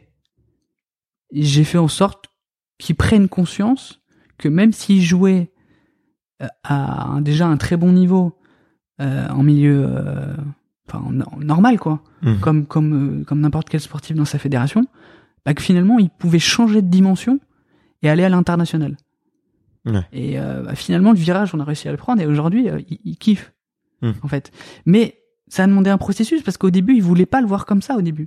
Au début il, son idée c'était de se dire mais je vais pas faire du sport pour euh, personne en situation de handicap. Je le suis pas. Moi Ouais. je le suis pas. Je peux faire comme tout le monde. Hmm. mais ouais c'est le premier réflexe qu'on a en fait. Parce qu'en fait on sait pas.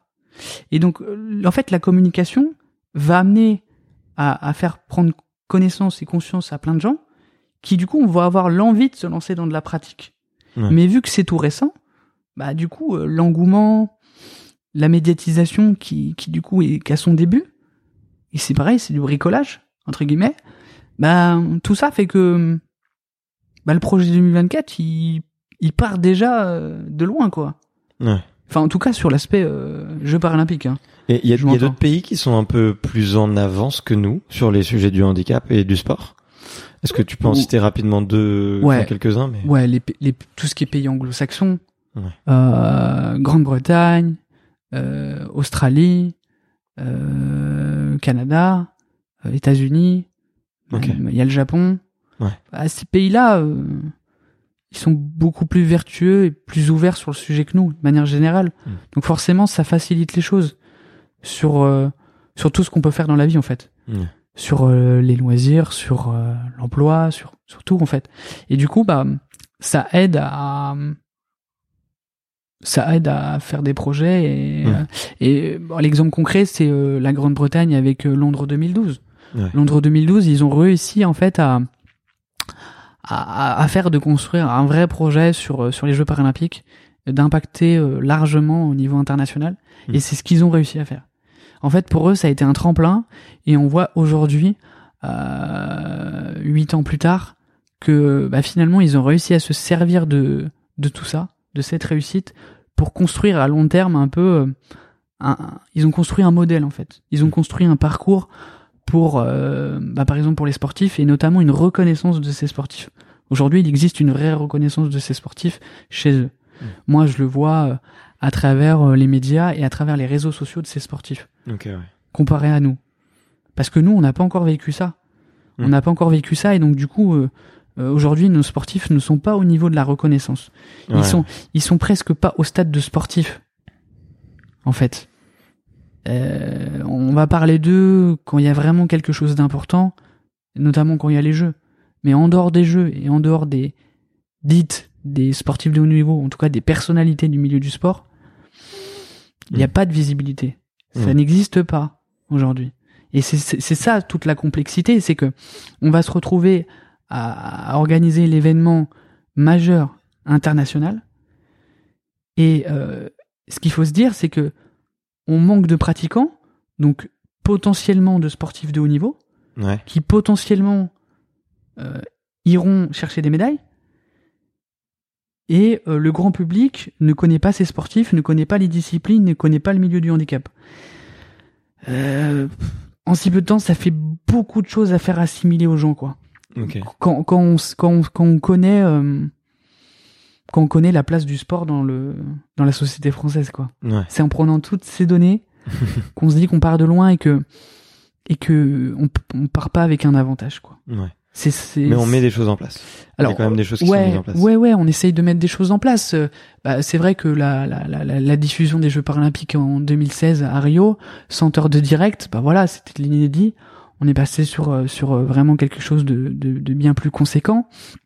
Il commence à y avoir maintenant, même s'il n'y a pas forcément de compétition à la télé, il y a davantage de de, de, de je dirais de reportages sur ces sportifs. Mm. On met en avant euh, davantage de, de, de personnes qui euh, euh, qui entreprennent des choses dans le dans le milieu Mm. du sport et du handicap. On essaye de les mettre en avant. Ceux qui sont le plus vertueux, c'est, je dirais, c'est les c'est les médias locaux.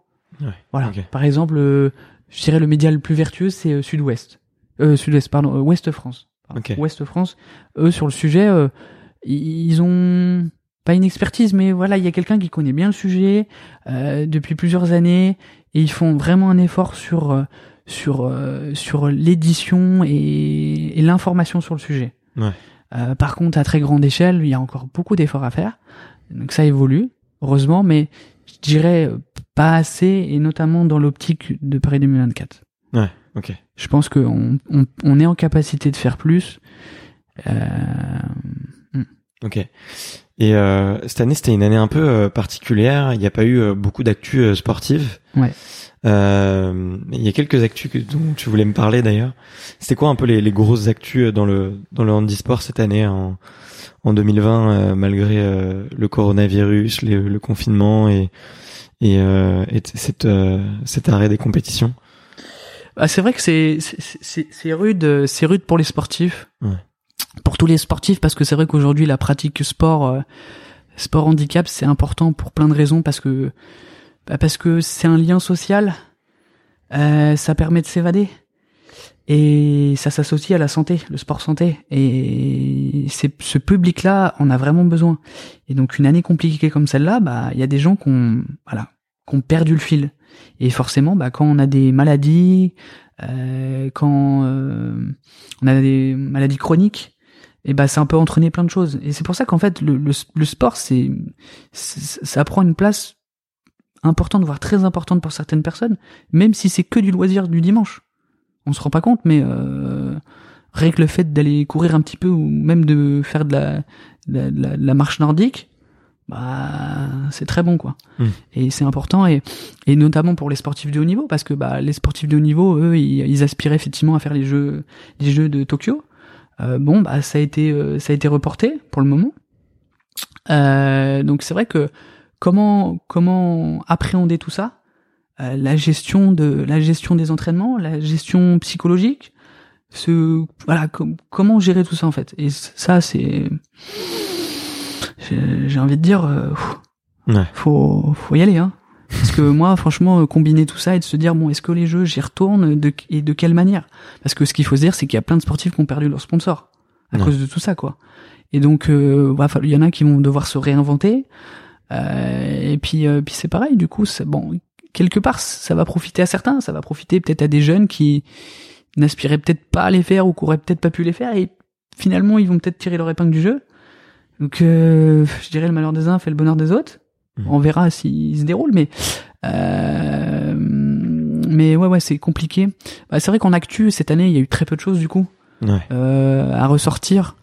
Euh, je dirais que bah, récemment, euh, euh, la- l'actu, euh, la- l'actu au niveau international, c'est euh, ce sportif, c'est Chris Nikic, le premier euh, triathlète euh, trisomique au monde qui a pu terminer un Ironman. Donc c'est un Américain, euh, bah, chapeau quoi. Ouais. Parce que parce que parce que c'est vrai qu'il a dû euh, il a dû avoir toute une équipe derrière lui, euh, faire toute une préparation de plusieurs mois. Euh, C'est- minimum 12 mois un Ironman. Mm, mm. Ouais. Et, et donc du coup, euh, bah franchement, euh, un- une histoire fantastique. Ouais. Enfin l'his- l'his- l'histoire au global, quoi. Pas pas que pas le fait que d'avoir terminé, en fait, c'est tout. Parce que même s'il avait pas terminé, ça aurait été quand même déjà déjà très fort. Et, et euh, moi, j'ai beaucoup j'ai beaucoup aimé cette histoire, en fait. Il y en a eu d'autres sur euh, fi- finalement ces histoires. euh, il y a toujours quelque chose à en retirer. C'est riche d'enseignements. Euh, et notamment sur les Ironman. Il y a Mm. plusieurs histoires euh, euh, qui sont liées à à ça. Ouais, on parlait tout à l'heure du, Ouais. du film euh, de euh, toutes nos forces. Ouais. de toutes nos forces. Ouais. Ouais, qui- Superbe film. Ouais, qui est issu d'une histoire vraie et euh, et c'est pareil. euh, J'avais relayé euh, il y a un an, deux ans aussi l'histoire de de ces deux frères. Ouais. Euh, en- bon, vous pouvez la retrouver sur les réseaux sociaux, euh, qui, est- qui était aussi fantastique. Euh, eux, ils avaient fait l'Ironman de Vichy. Ouais. Et euh, bah c'est pareil en fait. C'est c'est tout ça, ça ça, ça, ça donne l'envie de se dire bah ouais c'est possible et euh, et ça donne aussi l'envie à plein de personnes de se dire bah est-ce qu'on peut accompagner des gens et, et ça ouvre le regard et, euh, et et finalement de les voir comme des sportifs tout simplement Hmm. pour beaucoup enfin moi c'est le, les retours que j'ai en fait Ok. c'est c'est de se dire ah ouais, ouais, moi j'arrive pas à en faire le quart quoi et souvent il y en a des gens qui me disent ouais j'arrive je, je pourrais pas en faire le quart de ce qu'ils font quoi et Mais ouais, ça, ouais. ça, ça ouvre les yeux en fait. Ouais, c'est- c'est possible. ouais c'est ça en fait C'est trop bien. et, et puis sinon, bah ouais, la, la, la grosse, la grosse actu, euh, bah, du coup de l'année, pour le coup, elle ressort vraiment pour euh, pour ce Français qui est euh, qui, qui est médaillé paralympique, enfin multiple médaillé paralympique. C'est Damien Seguin qui a pris le, le départ du Vendée Globe. Ouais. Donc le Vendée Globe, c'est la, la, la plus belle et la plus grande course au monde de, de voile, Euh, parce que là, pour le coup, il est euh, il est parti en solitaire, euh, sans escale et sans assistance. et donc Damien Seguin, il a qu'une main. Donc il est sur son bateau, son, sur son IMOCA. Et euh, bah moi je l'ai je l'ai déjà rencontré plusieurs fois. Ouais. Et j'ai pu le voir euh, une fois du coup sur le Tour de France à la voile. Et euh, moi j'adore ce j'adore ce, cet homme. J'adore cet homme, j'adore ce sportif pour plein de raisons. Parce que d'une il est humble et c'est un c'est un foutu passionné. Ouais. C'est un passionné comme jamais. Et c'est un mec en fait il a il a il a ouvert la porte euh, d'une discipline mais euh, d'une discipline à haut niveau. Parce qu'en fait, le, ce qu'il faut savoir, c'est que il y a des disciplines, en fait, tant qu'elles n'ont pas connu un exemple, elles sont pas vraiment ouvertes, en fait. Elles sont pas ouvertes à, à se dire ouais, c'est possible. On leur donne leur chance, on leur donne la possibilité d'eux. Il a fait face à beaucoup de freins, beaucoup de murs. Euh, euh, pour aller, pour faire vite, hein, euh, grosso modo, c'est dangereux. Ouais. Tu, tu, tu vas, tu vas pas aller en pleine mer euh, euh, tout seul. euh, T'es- T'as besoin de deux mains. Ouais, c'est- genre t'es à la preuve que non, mais Ouais. pour avoir fait un peu de voile euh, avec une main, mais ça doit être. c'est un génie. Enfin, En- il a, un, il a, un, il a une force, mais c'est incroyable. En, en gros, on a voulu lui faire comprendre que ouais, c'était pas pour lui. et euh, et euh, finalement, bah, à, à force, à force, il, je pense que il a un mental d'acier. Et, et en fait, il est arrivé jusqu'au Graal du coup, parce que bah du coup, il est parti. Et là, il est en ce moment, il est en pleine mer. Ouais. Donc bah, si euh, vous pouvez vous renseigner sur lui, donc du coup sur internet. Mhm. Vous pouvez suivre son bateau en live. Donc du coup sur euh, sur sur les sites dédiés et notamment sur le site du Vendée Globe où il y a la position en temps réel. On peut voir le, le, le GPS. Euh, sur les réseaux sociaux, il donne euh, plein de photos, de vidéos. Euh, donc bah allez l'encourager. Euh, et en espérant bah, qu'il qu'il qu'il arrive au bout. Déjà, ouais. Ah ouais. magnifique. Moi, franchement, s'il arrive au bout, euh, c'est ça, ça sera pas juste un symbole en fait. Ouais. Je pense que ça sera la, la réussite d'un sportif qui qui va donner une claque à à toutes les personnes qui lui auront dit c'est pas possible. Ouais. C'est c'est ça en fait, parce que en fait c'est nous dans dans notre milieu c'est c'est de dire aux gens mais en fait c'est de montrer par A plus B finalement que bon Qu'ils peuvent le faire. Ouais, ouais, ouais, c'est ça en fait. Et et et, et moi j'ai ouais j'ai j'ai hâte de de, de de de le voir arriver quoi. Ok. Et puis puis surtout qu'il puisse nous partager tout ça quoi. Parce que je pense que au- au-delà de au- au-delà de ce qu'on peut voir, je pense qu'il y a il y a il y a tellement de choses à à transmettre à dire. Parce que parce que en fait un, un exploit, bon c'est bien sur le papier mais c'est pas forcément ça qu'on va retenir. C'est c'est toute l'histoire, c'est toute la richesse qu'il y a derrière en fait. Ouais. C'est la richesse de euh, euh, de ce qu'a vécu de ce qu'a vécu le sportif, euh, qui comment il en est arrivé là et comment en fait il a transformé l'essai en fait. Ouais. Et euh, parce que là c'est pareil, il a dû adapter, il a aussi dû adapter des choses. Donc il y a une seule grande adaptation sur son bateau qui finalement est, est anecdotique par rapport à, à l'ensemble de, des choses qu'il y a à faire sur un bateau. Euh, et ouais, ouais, de se dire que. Donc ouais, ouais, allez le, allez le voir, allez l'encourager parce qu'il mé- il mérite ça. Ok. Mm. Ben, j'aimerais bien, euh, on, on, on en parle en privé, mais euh, si tu peux me mettre en relation avec lui, ça serait avec euh, un immense plaisir euh, pour pouvoir euh, l'interviewer, parce que c'est vrai que ben, c'est c'est toi qui me l'as fait découvrir d'ailleurs via via via tes posts et, quand j'ai regardé un petit peu son histoire, euh, c'était c'était incroyable quoi. Effectivement, il, il a une force mentale euh, assez assez dingue. Euh, Mm. le- L'heure tourne. Ah oui. Et euh, du coup, j'ai j'ai quelques petites questions un petit peu pour pour la fin, et je voulais savoir, euh, euh, tu peux y répondre de manière très brève ou, ou développer un peu plus, mais c'est des questions un peu euh, un peu simples, un peu Canal Plus. Ah. Euh, la, la, la première, c'est de savoir c'est c'est quoi une bonne journée pour toi? Est-ce que tu peux nous raconter une journée idéale? La journée idéale. Euh... je sais pas, euh, de mettre euh, en lumière, en évidence un sportif français? Ouais. Je sais pas, euh, je sais pas, une médaille au jeu? non, non, je, je sais, je sais pas. Enfin, ouais, il y a- en fait, il, peut- il peut y avoir tellement de choses. Non, mais pff, euh, je sais pas. Ouais, l'histoire, je sais pas, de l'Ironman euh, de Vichy Ouais. que j'ai raconté. Enfin, pff, moi, faire en sorte que l'histoire se- puisse se propager, qu'il puisse y avoir des réactions et que ça puisse être repris par des grands médias. Je me dis c'est bon quoi. On a par- on en a parlé. Ça a une dimension. Et à travers cette communication, c'est, c'est- j'en reviens toujours à cet aspect de sensibilisation et de d'ouverture, Ouais. d'ouvrir les champs des possibles à tout le monde en fait, à toutes ces personnes qui en ont besoin directement et toutes celles qui en ont besoin indirectement et qui se rendent qui se rendent pas compte que finalement ça va leur, euh, leur- ça va leur servir à un moment donné en fait. Ouais, Parce que parce que c'est vrai que bon euh, le handicap on l'est peut-être pas aujourd'hui peut-être aujourd'hui mais demain peut-être qu'on le sera quoi. Ouais, Parce que c'est ça qu'il faut se dire en fait, c'est que la situation, si on la vit pas à l'instant T, euh, et si on la vit pas soi-même, c'est peut-être notre frère, notre sœur, euh, notre grand-père, euh, notre grand-mère, euh, Mm. euh, enfin ça peut être n'importe qui en fait, notre voisin, euh, Mm. notre supérieur, enfin Donc, ok. Euh, c'est quoi le, le meilleur conseil qu'on t'ait donné? Waouh. Euh, le meilleur conseil? Allez, il y en a peut-être pas. euh, C'est peut-être, c'est pas le, le but, c'est pas forcément de, de, de dire le meilleur, mais peut-être un conseil que qu'on t'a donné et qui t'a marqué et qui t'a qui t'a permis de débloquer une situation? Là, je, je pense que dans la traduction, euh, crois en toi, tout simplement. Voilà, et c'est déjà pas mal. Ouais, c'est c'est déjà beaucoup. Hein. c'est c'est c'est pas permis à tout le monde. hein. ouais.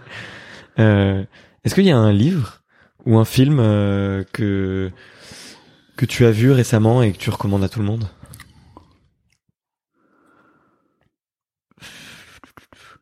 Non, bah, pff, le, le film de toutes nos forces, on est dans le sujet du sport. euh, Ouais. Enfin, pour moi, hein, c'est parce que c'est vrai qu'il a eu beaucoup moins d'impact euh, médiatique euh, que Intouchable. Euh, et donc, euh, vu qu'on est sur le sujet du sport, et fr- fr- franchement, c'est c'est vraiment un film qui m'a vraiment marqué. Ah, il est chouchou. Ça m'a, hum, en connaissant l'histoire et, et l'envie qu'ils ont eu de trouver euh, l'acteur principal, Ouais. ça, a demandé euh, plusieurs mois d'investigation. Donc euh, ouais, non, non, ce film, si vous l'avez pas vu, euh, regardez-le tout de suite quoi. Après, en livre, en livre, il y en a, y en a plusieurs, mais il y a des sportifs, des sportifs en situation de handicap, des sportifs paralympiques qui sortent des livres, euh, ou sinon des livres sur le sujet. Si vous voulez vous renseigner sur le sujet, il y en a plein. Il suffit de chercher. euh, J'en ai pas plus sain que les autres. Ok. Non, pas particulièrement. Ok. Hmm. Et euh, ça marche. Est-ce que euh, est-ce qu'il y aurait eu est-ce qu'il y a une question que tu aurais aimé que je te pose durant cette interview? Est-ce qu'il y a un sujet qu'on a oublié? Euh, Bah, je- c'est vrai que c'est par rapport à mon histoire, pour faire référence à plus ou moins tout ce qu'on a dit, et par rapport à peut-être euh, le conseil. Euh, quand je suis né, en fait, le, le constat médical, euh, les prescriptions qui avaient été faites à mes parents, c'était de leur dire que euh, bah, que j'allais être non voyant Ouais.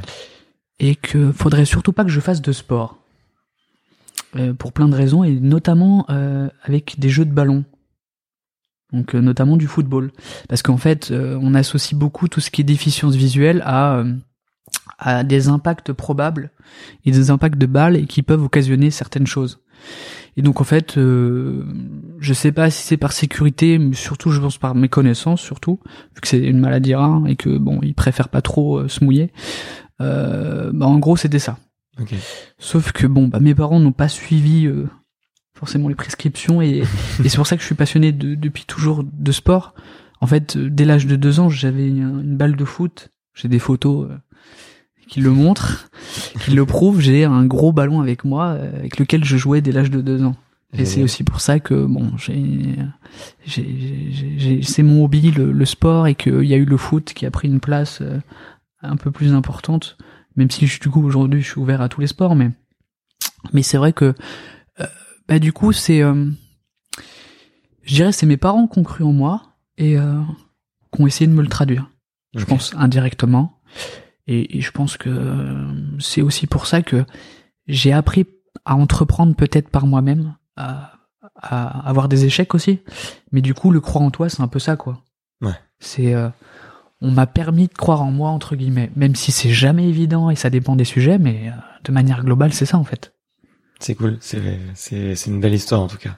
Mm, mm. Et euh, on, on a cité Damien, mais euh, la dernière question euh, pour ce podcast, c'est de savoir euh, euh, quelles sont les les personnes que tu me recommandes d'aller interviewer euh, pour le podcast extraterrien. Euh, il y a Damien, év- év- évidemment, j'y manquerai pas. Mais est-ce que tu as peut-être euh, un ou deux autres noms d'athlètes que tu me recommandes? Ouais, ouais, bah j'ai j'ai regardé.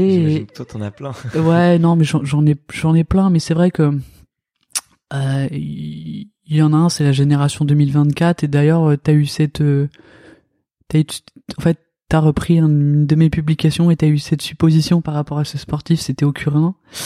Euh, forcément, maintenant, je dirais tout le monde le connaît parce que bon, c'est c'est un peu l'image euh, qu'il va y avoir pour 2024, euh, l'emblème entre guillemets. Mais sinon, non, en sportif, il y en a plein, mais il y en a un qui se distingue, c'est Chris Ballois. D'accord. Euh, Chris Ballois, il fait du kite, kitesurf. Et ce qu'il faut savoir, c'est que dans l'univers du sport, c'est le premier et l'unique aujourd'hui sportif en situation de handicap à détenir un record mondial, euh, tout confondu en fait. En Wow. kite, c'est lui qui a le record du monde de vitesse. C'est incroyable. Voilà. Donc euh, c'est le premier au monde. Donc euh, voilà, il, il a réussi à, à battre tout le monde. Et à déjouer les lois Voilà. de la nature. Alors que effectivement, bah lui, il est comme euh, finalement, il est comme Damien en fait. Ouais. Ils ont le même, euh, à peu près le même handicap et et donc du coup, ouais, il s'est distingué par ça et du coup, c'est pareil, c'est une discipline dont on parle très peu, qui est connue juste des, ouais, voilà. Donc je pense ça peut être très intéressant. Il a aussi, une, je pense, une bonne histoire à raconter. Donc lui, ça peut être un très beau, un très beau portrait. Et il y en a un autre avec qui j'ai vécu aussi une belle aventure. Euh, c'est Frédéric Sausset. Mhm. C'est le premier sportif euh, en situation de handicap à avoir fait les 24 heures du Mans. Donc lui, il est, il est quadri amputé, donc il a ni de bras ni de jambes, et il a fait les 24 heures du Mans. Incroyable. Et en fait, euh, en fait, ce qu'il faut savoir, c'est que, bah, en fait, au tout début de son histoire et de son projet, j'étais à la première conférence de presse. Il y avait Sébastien Loeb Ouais, qui l'accompagnait, et en fait, je suis monté en voiture avec lui.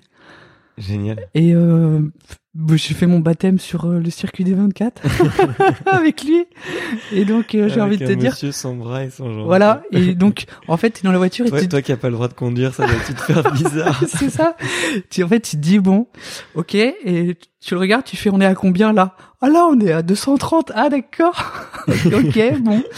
Non, mais en fait, enfin, moi, je, je commençais tellement à avoir l'habitude et en fait, enfin, je me suis même pas focalisé sur c'est quoi ton histoire et tout. J'étais en train de vivre mon truc Mm. et j'ai, ah, voilà, on parlait mais normalement en fait. Ouais. Du coup, mais c'est vrai que dans l'idée, je me suis dit, je lui ai même dit, je lui ai dit en fait, ce que tu devrais faire, c'est, c'est faire une vidéo, euh, une, une vidéo, une vidéo cachée en fait, Ouais. et en fait mettre un drap en fait, et que les gens montent. Et qu'au dernier moment, ils te voient en fait sans bras ni jambes. Au dernier moment, quand ils descendent, parce que, parce que les gens ils seraient ahuris en fait. Je lui ai dit mon avis, ils seraient scotchés quoi. Parce que là, bon, on te voit, on se pose plein de questions et surtout ceux qui connaissent pas ce milieu-là. Mais mais bon, moi j'avais l'habitude, mais c'est vrai que c'est surprenant quoi. Quand quand on voit le voilà l'adaptation et le mécanisme de comment comment il fait et Ouais, il a plein de prothèses euh, qui lui permettent de. ouais ouais ouais et lui bah c'est pareil une histoire de fou une histoire de fou. Et et ce qu'il faut savoir c'est que cette année il devait faire les 24 heures du Mans avec une équipe euh, 100% de pilotes en situation de handicap. D'accord. la première écurie du coup euh, ça n'a jamais existé encore. C'est un concept qu'il a monté. Il devait il devait il devait le C'est faire. incroyable. donc du coup, bon, avec tout ce qui s'est passé, euh, ils ont repoussé l'échéance parce que bon, il y a eu les 24, mais voilà, c'était pas pareil. Hmm. Du coup, ils ont voulu prendre leur temps et, Et, du faire coup, quelque chose de médiatisé euh, Ouais. au moment où. voilà. Donc du coup, bah, normalement, si tout va bien l'année prochaine, ils seront, ils seront en course. Donc euh, c'est pareil. euh, je pense il y a, il y a aussi un gros truc à faire parce que. Bah parce que c'est pareil, c'est l'événement planétaire et que Ouais. et que bah son histoire et je pense tout ce qu'il a raconté, c'est je pense c'est pareil, c'est voilà, c'est des sportifs qui se distinguent. Après, il y en a plein d'autres, mais comme le dernier, Ça fait, ça fait beaucoup déjà. comme comme le comme le dernier vainqueur de de Roland Garros, qui est Stéphane Houdet, qui est en fauteuil. Enfin voilà, il y a il y en a D'accord. plein. Mm. Bon, écoute, on en, on en reparle en privé et, et ça serait avec grand plaisir si on pouvait euh, continuer à échanger sur, euh, sur tout ça. On termine cette petite interview euh, dans le noir. La nuit- Ouais, La, nuit est tombée, donc j'espère que ça te fait pas mal aux yeux. non non, euh, je suis bien. Mais euh, écoute, merci infiniment, Benjamin. Moi, je me suis, je me suis régalé. J'ai passé un super moment avec toi. Euh, tu dégages une énergie de, de dingue, quoi. Donc, euh, donc, euh, merci beaucoup. Et, et franchement, je, je demande aux auditeurs d'a- vraiment d'aller te suivre et de regarder ce que tu postes parce que tu t'es un, comment dire, t'es un catalyseur de bonnes énergies, je trouve. Voilà. Bah, Et de bons messages. bah ouais, j'ai juste une chose à dire, c'est partageons ensemble toute la richesse et la diversité du sport. Alors bah rejoignez-nous. Mais avec grand plaisir. Salut Benjamin. Merci à toi l'invitation. À bientôt. À bientôt. Merci d'avoir écouté cet épisode jusqu'au bout. Si vous êtes encore là, c'est sûrement que l'épisode vous a plu, donc n'hésitez pas à le faire savoir autour de vous et à vous abonner pour ne louper aucun épisode. J'ai mis tous les liens dans la description, donc n'hésitez pas à y jeter un coup d'œil. Et sinon, moi je vous dis à la semaine prochaine pour une prochaine interview. Ciao.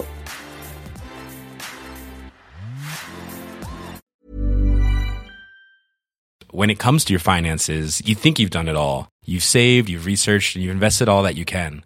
Now it's time to take those investments to the next level by using the brand behind every great investor, Yahoo Finance. As America's number one finance destination, Yahoo Finance has everything you need, whether you're a seasoned trader or just dipping your toes into the market.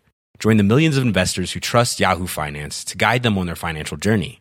For comprehensive financial news and analysis, visit yahoofinance.com, the number one financial destination, yahoofinance.com.